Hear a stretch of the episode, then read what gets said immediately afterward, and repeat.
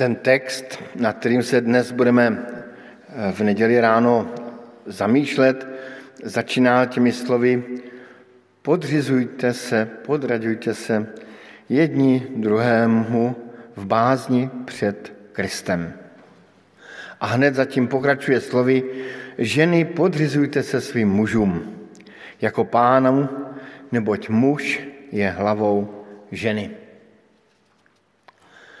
Ta slova nezapadají do dnešní doby, a raději to říkám rovnou na úvod, že to vím.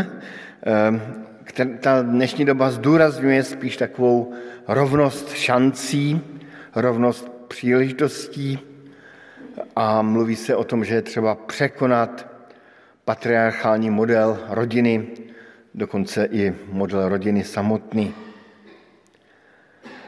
A proto se tady ten oddíl v Bibli spíše tak opatrně přeskočí, nebo se vysvětluje v kontextu tehdejší doby.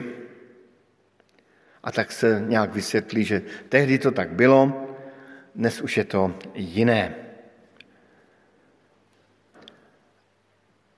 Ale co když nám Pán Bůh touto částí Písma svatého chce něco důležitého povědět? Snad i proto jsme na poslední chvíli změnili téma z názvu obnova manželství na obnovu podřízenosti, podriadenosti. Ono to bylo i tak, že když byl ten seznam, vznikl ten seznam těch kázání po, po velikonočních, ten lud vzkriesenia, tak bylo tam taky obnova manželství. A hned, jak jsem ho uviděl poprvé, tak jsem si říkal, to určitě zbyde na mě, jako na svobodného kazatele. A přesně tak se stalo. Nikdo nějak neměl odvahu jít z kůží na trh. A tak to bylo na mě a tak my jsme to ještě v poslední chvíli trošku změnili i na tu obnovu podřízenosti, protože nám přišlo, že je v tom oddíle přece jenom něco velice důležitého, co i k tomu lidu vzkriesenia patří. Pojďme tedy ten oddíl projít a zkusit přemýšlet nad tím, kam Pavel mířil a co nám tím oddílem Pán Bůh chce povědět. Těmi slovy podřizujte se jeden druhému v bázni před Kristem otvírá Pavel velké téma a mluví o podřízenosti, podriaděnosti v manželství, potom o podriaděnosti v rodině, mezi rodiči a dětmi a potom o podřízenosti, podriaděnosti mezi otroky a pány. A celkově ten oddíl mluví i o podřízenosti vůči Pánu Bohu. Když slyšíme to slovo podřízenost, podriaděnost, tak to v každém z nás asi vyvolá spíš negativní emoci. Nikomu z nás se nechce moc poslouchat, podřizovat se. Už od nejmenšího dětství.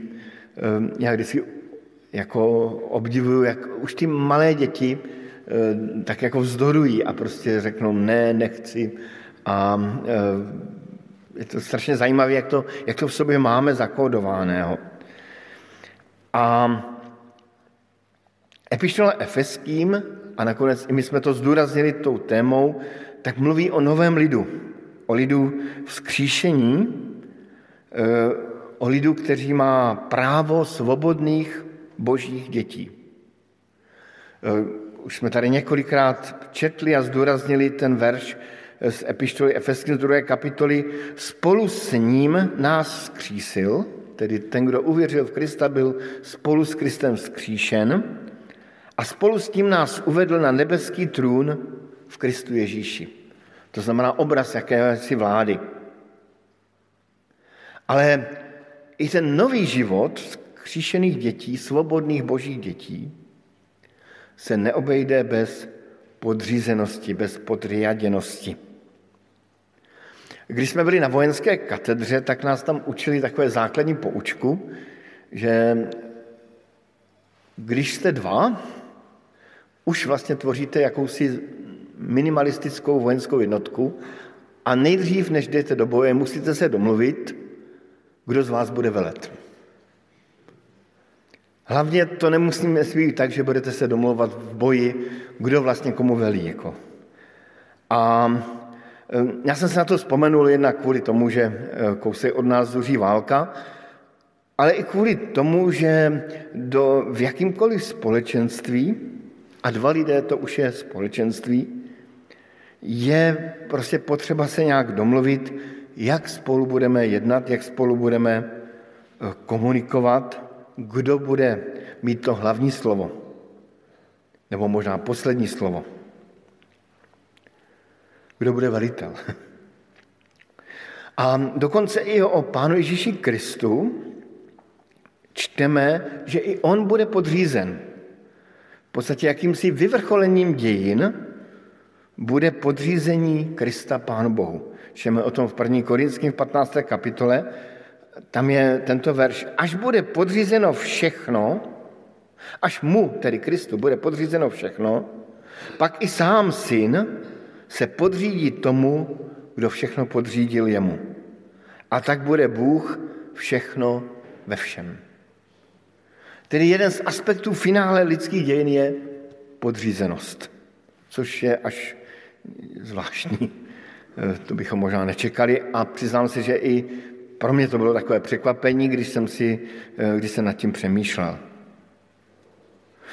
Podřízenost není něco, co určuje, kdo je méně cenný, méně hodnotný, ale spíš souvisí s pořádkem, s řádem, s rolemi, které ve společnosti máme. A společenství začíná opravdu tam, kde jsou už jenom dva. A někdy taková ta absence vůči role může vypadat až komicky. Já jsem si zazpomínal na dva dialogy, které jsem vyslechl. Jeden je úsměvný, druhý je velmi smutný a oba vyjadřují vlastně to stejný. Vzpomínám si, jak se dva lidé, mladí lidé, kteří se velmi milovali, čekali dítě a domlouvali se o tom, jaké jméno bude mít ten jejich potomek. Ten dialog vypadá, parafrázuju to zhruba takhle, tak co myslíš, holubičko moje, oni byli takový jemňoučcí, jak by se mohl ten náš, jako to naše dítě jmenovat? Ale holoubku, to musí říct ty, ale ne, já chci, abys to řekla ty, ne, víš, já chci, abys ty byl šťastný a aby měl jméno takové, které se tobě líbí. No ne, ale já chci, abys ty byla šťastná a teďka začal takovýto dialog a nevím dodnes, jestli to jejich dítě má jméno. Ehm, zažil jsem i úplně záporný dialog, který byl úplně stejný, ale s záporným znaménkem, kdy se dva manželé hádali o, o, o tom, kam uloží skříň v místnosti. A manžel řekl, tak já bych to dal tady do tohoto rohu. A manželka řekla, no to je přece nesmysl, co ses to učil na té škole, takovou blbost. No tak si to řekni ty. No ty seš tady odborník, ne, ty si to někam určí, tak řekni ty. No tak já bych to dal teda do toho druhého rohu. No to je úplně špatně. A teď pokračoval takový dialog a zase se oba nebyli schopni domluvit, jak to dopadlo, nevím, přiznávám se, že jsem tehdy zbaběle z toho domu utekl, protože jsem to nechtěl poslouchat, ale přežili. Čili Pavel říká, podřizujte se jeden druhému a dodává tam důležitou větu v bázni před Kristem. V bázni před Kristem. Tedy to v bázni před Kristem znamená jakousi pokoru a podřízenost před Kristem pro každého křesťana, a to třeba i u obou manželů. Dokonce to potom rozvíjí i u dětí, kdy říká, poslouchejte své rodiče v Pánu, ale to je potom jiná kapitola. Pokud oba manželé mají pokoru před Bohem, tak podřízenost může fungovat. Pokud nemají, tak těžko může fungovat. Muž i žena jsou si před Pánem Bohem rovni. Raději připomenu ty verše, které to zdůrazňují. Těch veršů je více, já budu citovat jeden z první Korinským, kdy Pavel říká, v Kristu ovšem není žena bez muže, ani muž bez ženy. Jako, vždy jako je žena z muže, tak i muž skrze ženu. A všechno je z Boha. Takovými zvláštními kličkami Pavel vysvětluje tu rovnost před Pánem Bohem a potom to úplně potrhuje v epištole Galackým, kde čteme, už není rozdíl mezi Židem a pohanem, otrokem a svobodným, mužem a ženou. Není rozdíl. Tedy před Bohem jsme si všichni rovni. Ale ta podřízenost, podriaděnost je jakási nabídka, výzva, příkaz Pána Boha, spíše na rozdělení určitých rolí, na ujasnění si určitých rolí i v manželském životě. Asi jsme každý z nás zažili despotického šéfa, despotického učitele, nadřízeného velitele útvaru na vojně. Možná, že jsme taky někdo z nás zažili nebo, nebo viděl, okusil despotického manžela nebo manželku. Díky takovým despotickým šéfům, případně partnerům, lidé opouštějí zaměstnání i manželství, navštěvují psychiatrické ordinace, případně páchají ještě horší věci, ale to nebudu rozebírat. Toto určitě apoštol Pavel nechtěl, nějakou nadvládu, ale nabízí jakousi křesťanskou verzi podřízenosti, tedy podřízenost v lásce. Proto dávám naopak mužům další příkaz. Muži, milujte své ženy, jako i Kristus miloval církev a sám sebe za ní vydal. Pavel tedy nerozvíjí tu myšlenku autority mužské, ale rozvíjí myšlenku lásky mužům. Možná, že právě pro nás muže, kteří jsme takový někdy racionální a studení čumáci, jak se někdy říká, tak, tak je ta láska něco obtížnějšího. A, a apoštol Pavel tam mluví o nejenom nějaké takové lehké lásce, ale o lásce, která má kristovský charakter. Tedy o lásce, která se obětuje pro toho druhého. A apoštol Pavel to tam tak velice tvrdě říká, tak to jsou povinni, tak to jsou povinni muži milovat své ženy jako těla. Kdo miluje svou ženu, miluje sebe. To byla i do značné míry velká revoluce v tehdejší společnosti, kde muži opravdu měli ženy za, za předměty vlastnictví. A najednou Pavel říká, muži jsou povinni milovat své ženy do té míry, že se jakoby i obětují pro ně. Láska znamená vydat se za někoho, jako se Kristus vydal za církev. To znamená omezovat sebe samého ve prospěch toho druhého. Jakoby ukrajovat ze sama sebe, ze svého já. A jestliže podřízenost může být nepříjemná a může se zdát a vyvolat v nás nepříjemnou emoci, tak skutečná láska může být rovněž nepříjemná. A naopak, láska i podřízenost může být zase něco velice příjemného a krásného. Asi tak, jako když jsme na nějakém koncertu orchestru, tak ten orchestr se nějak řídí podle nějakých not, podle dirigenta, podle naslouchání jeden druhému a vznikne z toho krásná skladba, které, kterou si užíváme a kterou máme rádi. A asi si dovedeme představit, jak by dopadl koncert, kde by si každý hrál tak to nejlépe, co umí. Třeba něco krásného, ale dohromady by to bylo hrozné. Tedy smyslem manželství je potom vytvoření onoho spojení těla, duše a ducha. Když si manželé nějak navzájem rozumí nebo snaží se o porozumění a právě ta snaha je baví,